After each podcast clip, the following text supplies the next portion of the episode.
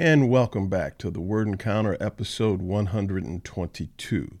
Uh, today we're going to finish up the book of Song of Songs, and so we're going to pick it up in chapter 6 uh, as we left off with chapter 5 yesterday.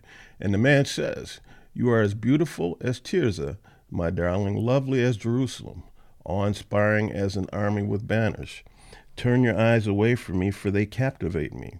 Your hair is like a flock of goats streaming down from Gilead. That doesn't sound very romantic, does it? Your hair is like a flock of goats streaming down from Gilead. Your teeth are like a flock of ewes coming uh, coming up from washing, each one having a twin, and not one missing. Behind your veil, your brow is like a slice of pomegranate. Uh, verse 8 There are sixty queens and eighty concubines, and young women without number, but my dove, my virtuous one, is unique. In verse 8, what Solomon is referring to here is his wives and his concubines and his number of young women without number. You know, uh, it's estimated that uh, Solomon had something like a thousand wives and concubines.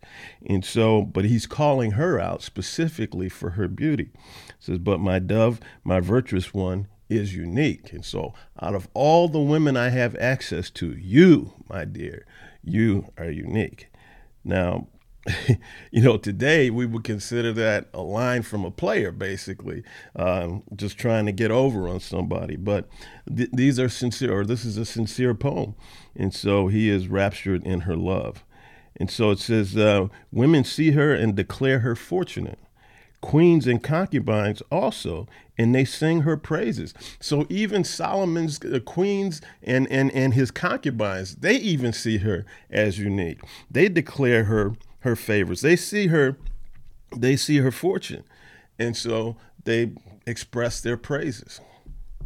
That is unique. The woman says in verse 11, I came down to the walnut grove to see the blossoms of the valley, to see if the vines were budding and the pomegranates were blooming. So she says, I came down to the walnut grove to see if the blossoms of the valley, to see if the vines were budding and the pomegranates were blooming. In other words, she's coming down to check on the status of the season. Is this spring? Is it springtime? I'm checking to see if it's springtime because if it is, I didn't know what was happening to me. I felt like I was a, a, a I was felt like I was in a chariot with a nobleman. In other words, she's saying that she's checking the season of herself, her life. Is it lovemaking time? I felt like I didn't know what was happening to me. I felt like I was in a chariot with a nobleman. And so she's she's saying that she's ready, basically, is what she's saying. Uh, let's go over to chapter seven. And so uh, the man says, How beautiful are your sandaled feet, princess! The curves of your thighs are like jewelry, the handiwork of a master. Your navel um, is a rounded bowl, it never lacks mixed wine. Your belly is a mound of wheat, surrounded by lilies. Your breasts are like two fawns, twins of a gazelle. He is laying it on his woman. He is telling her what is in the deep recesses of his heart with regard to how he feels about her. And so, in, in very poetic language, he's letting her know, you know, girl, you all that to me. you know, you are something else. In other words, he's not holding back. See, he's not trying to be cool. He's not trying to be calm. And he's not trying to just say stuff to get over. He's expressing the, the, the, the internal feelings of his heart. He's being very sincere. It says in verse 4 Your neck is like a tower of ivory, your eyes like pools in Heshbon, uh, by Bath uh, Rabbim's gate. Your nose is like the tower of Lebanon, looking towards Damascus. Your head crowns you like, Mar- like Mount Carmel, your hair, uh, the hair of your head like purple cloth. A king be held captive in your tresses. How beautiful you are, and how pleasant, my love, with such delights. Verse 7 Your stature is like a palm tree, your breasts are clusters of fruit. I said, I will climb the palm tree and hold um, and hold. I will climb the palm tree and take hold of its fruit. Let me read that again. Verse 7 Your stature is like a palm tree, your breasts are like clusters of fruit. I said, I will climb the palm tree and take hold of its fruit. Okay, that's pretty clear, I think. Then it says, continue on in verse 8 uh, May your breasts be like clusters of grapes, and the fragrance of your breath like uh, apricots. Whoa. Verse 9 Your mouth is like fine wine. He's letting her, he's not leaving anything to the imagination. He's not being ambiguous at all. He's being very specific and very clear with regards to how he feels about his love. Question Are we very expressive and very clear about how we feel about the ones that we love in our lives? That's the question. The woman responds, uh, flowing smoothly, flowing smoothly for my love, gliding past my lips and teeth. I am my love's, I am my love's, and his desire is for me. Come, my love, let's go to the field. Let's spend the night among the henna blossoms. Let's go early to the vineyards. Let's see if the vine is budded, if the blossom has opened, if the pomegranates are in bloom. I will give you my caresses. What is she saying? She's saying, Come on, dude, let's go. She's initiating sensual activities. She's not waiting for him to initiate. She is initiating. She says she's essentially saying, "Come on, it's springtime. You know, at least in, as far as the, the the season that I'm feeling right now, it's springtime. It's time for things to bloom. I want you.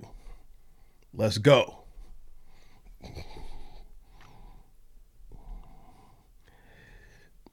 And then she goes on in chapter 8 and says, if only I could treat you like my brother. what does that mean? That sounds a little strange, right? Not so strange at all. Listen up.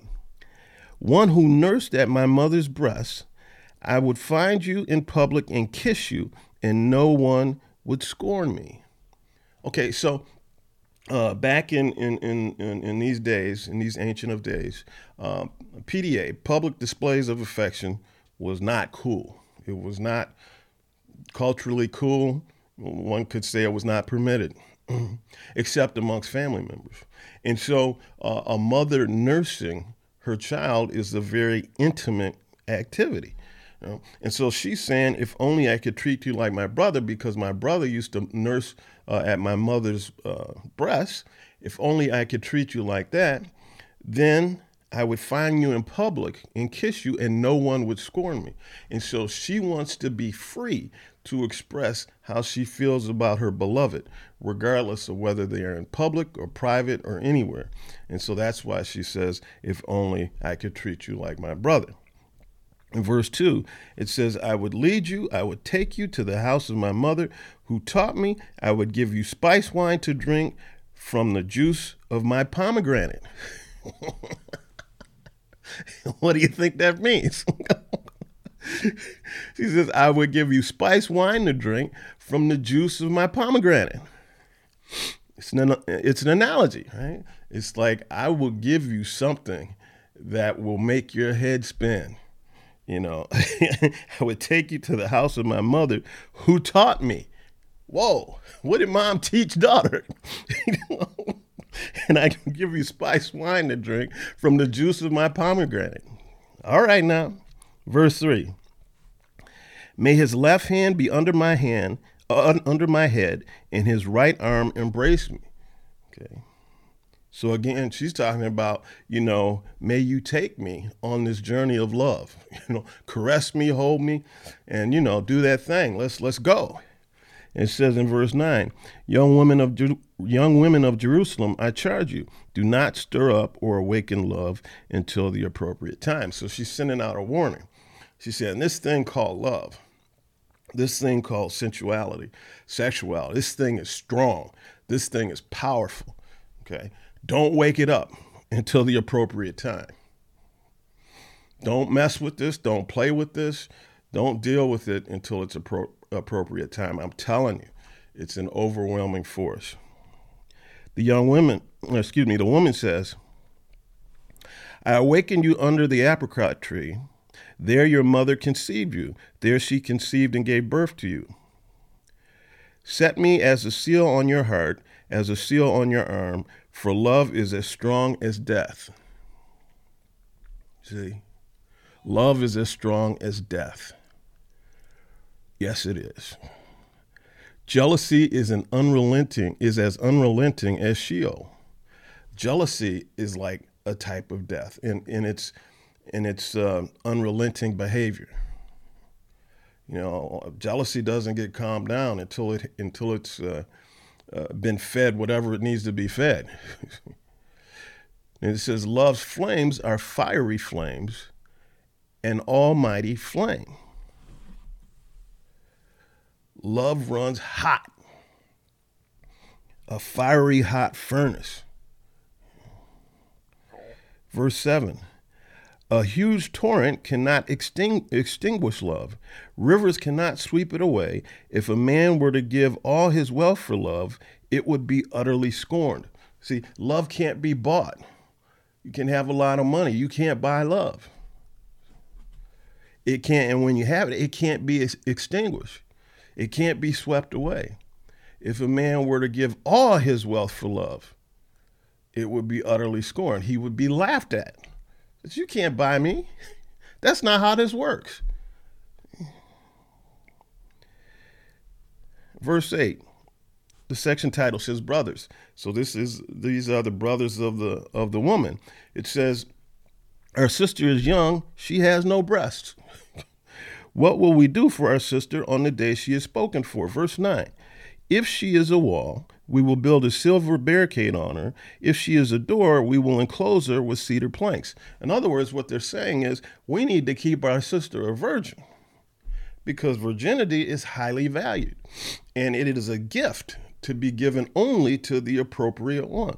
And so her brothers are saying, look, we will encase her, we will surround her, we will not let her, we will not allow her to let that go out until its appropriate time. The woman responds. She says in verse 10, I am a wall. In other words, she's saying, You don't really need to do that because I am a wall. And my breasts are like towers. In other words, you say I have no breasts, you're still looking at me as a little sister, but no, I have breasts and they're like towers. so to him, I have become like one who finds peace. See? So to him, to the one I choose, to my beloved, I have become like one who finds peace. He doesn't need to be concerned about whether I'm a virgin or not. Verse 11 Solomon owned a vineyard in Baal Hamon. He leased the vineyard uh, to tenants. Each was to bring for his fruit 1,000 pieces of silver. And so Solomon was the landlord, and he was to lease land out to his tenants, and they were to bring him 1,000 pieces of silver. The woman says in verse 12, I have my own vineyard. The 1,000 are for you, Solomon, but 200 are for those who take care of its fruits. In other words, she says, I have my own vineyard, my virginity, me, my body. I have my own vineyard. The 1,000 are for you, and I'm giving it to you, Solomon. You See? and I'm giving it to you. That's what she's saying. You know, my brothers may have, you know, the right thing in mind, but hey, I'm cool. I'm protecting myself until the right one. Man says, you who dwell in the gardens, companions are listening for your voice. Let me hear you. And she says in verse 14, Run away with me, my love, and be like a gazelle or a young stag on the mountains of spices. Run away with me, my love. Let it be just you and me making love all day long, being raptured and being captured by each other's gaze. Let's let's go. And so as you can see, the Song of Songs is a very, very, very intimate book, uh, highlighting a lot of sexual sensu- uh, sexual sensuality is what I'll what, what I'll call it. Um, sexual sensual circumstances and situations between a man and his wife or soon to be wife. And so this whole book is an analogy to how we are to be with the Lord. we are to be one with the Lord. Being one with the Lord is the epitome of an intimate relationship. And the two shall become one. That's what the word says about marriage. But it's also pointing to the relationship between Christ and his church, between Jesus and us. We are to be one. And so, in sensual terms, the Song of Songs illustrates how that relationship is to be. And so I hope you have enjoyed this particular book. And tomorrow we will pick it up in Isaiah. Um, there are two books in the Bible that sometimes give me a hard time with regard to comprehending exactly what's going on at specific times. One of those books is the book of Isaiah, which we're about to enter, and the other book is the book of Revelations. And so I'm just going to pray as we go through Isaiah for, for revelation so that in the presentation of the book there may be some clarity, not only to you, but also to me. And so, with that, uh, we're done for the day. I will see you tomorrow and join us in episode 122 of the Word Encounter. Everybody, take care and bye bye.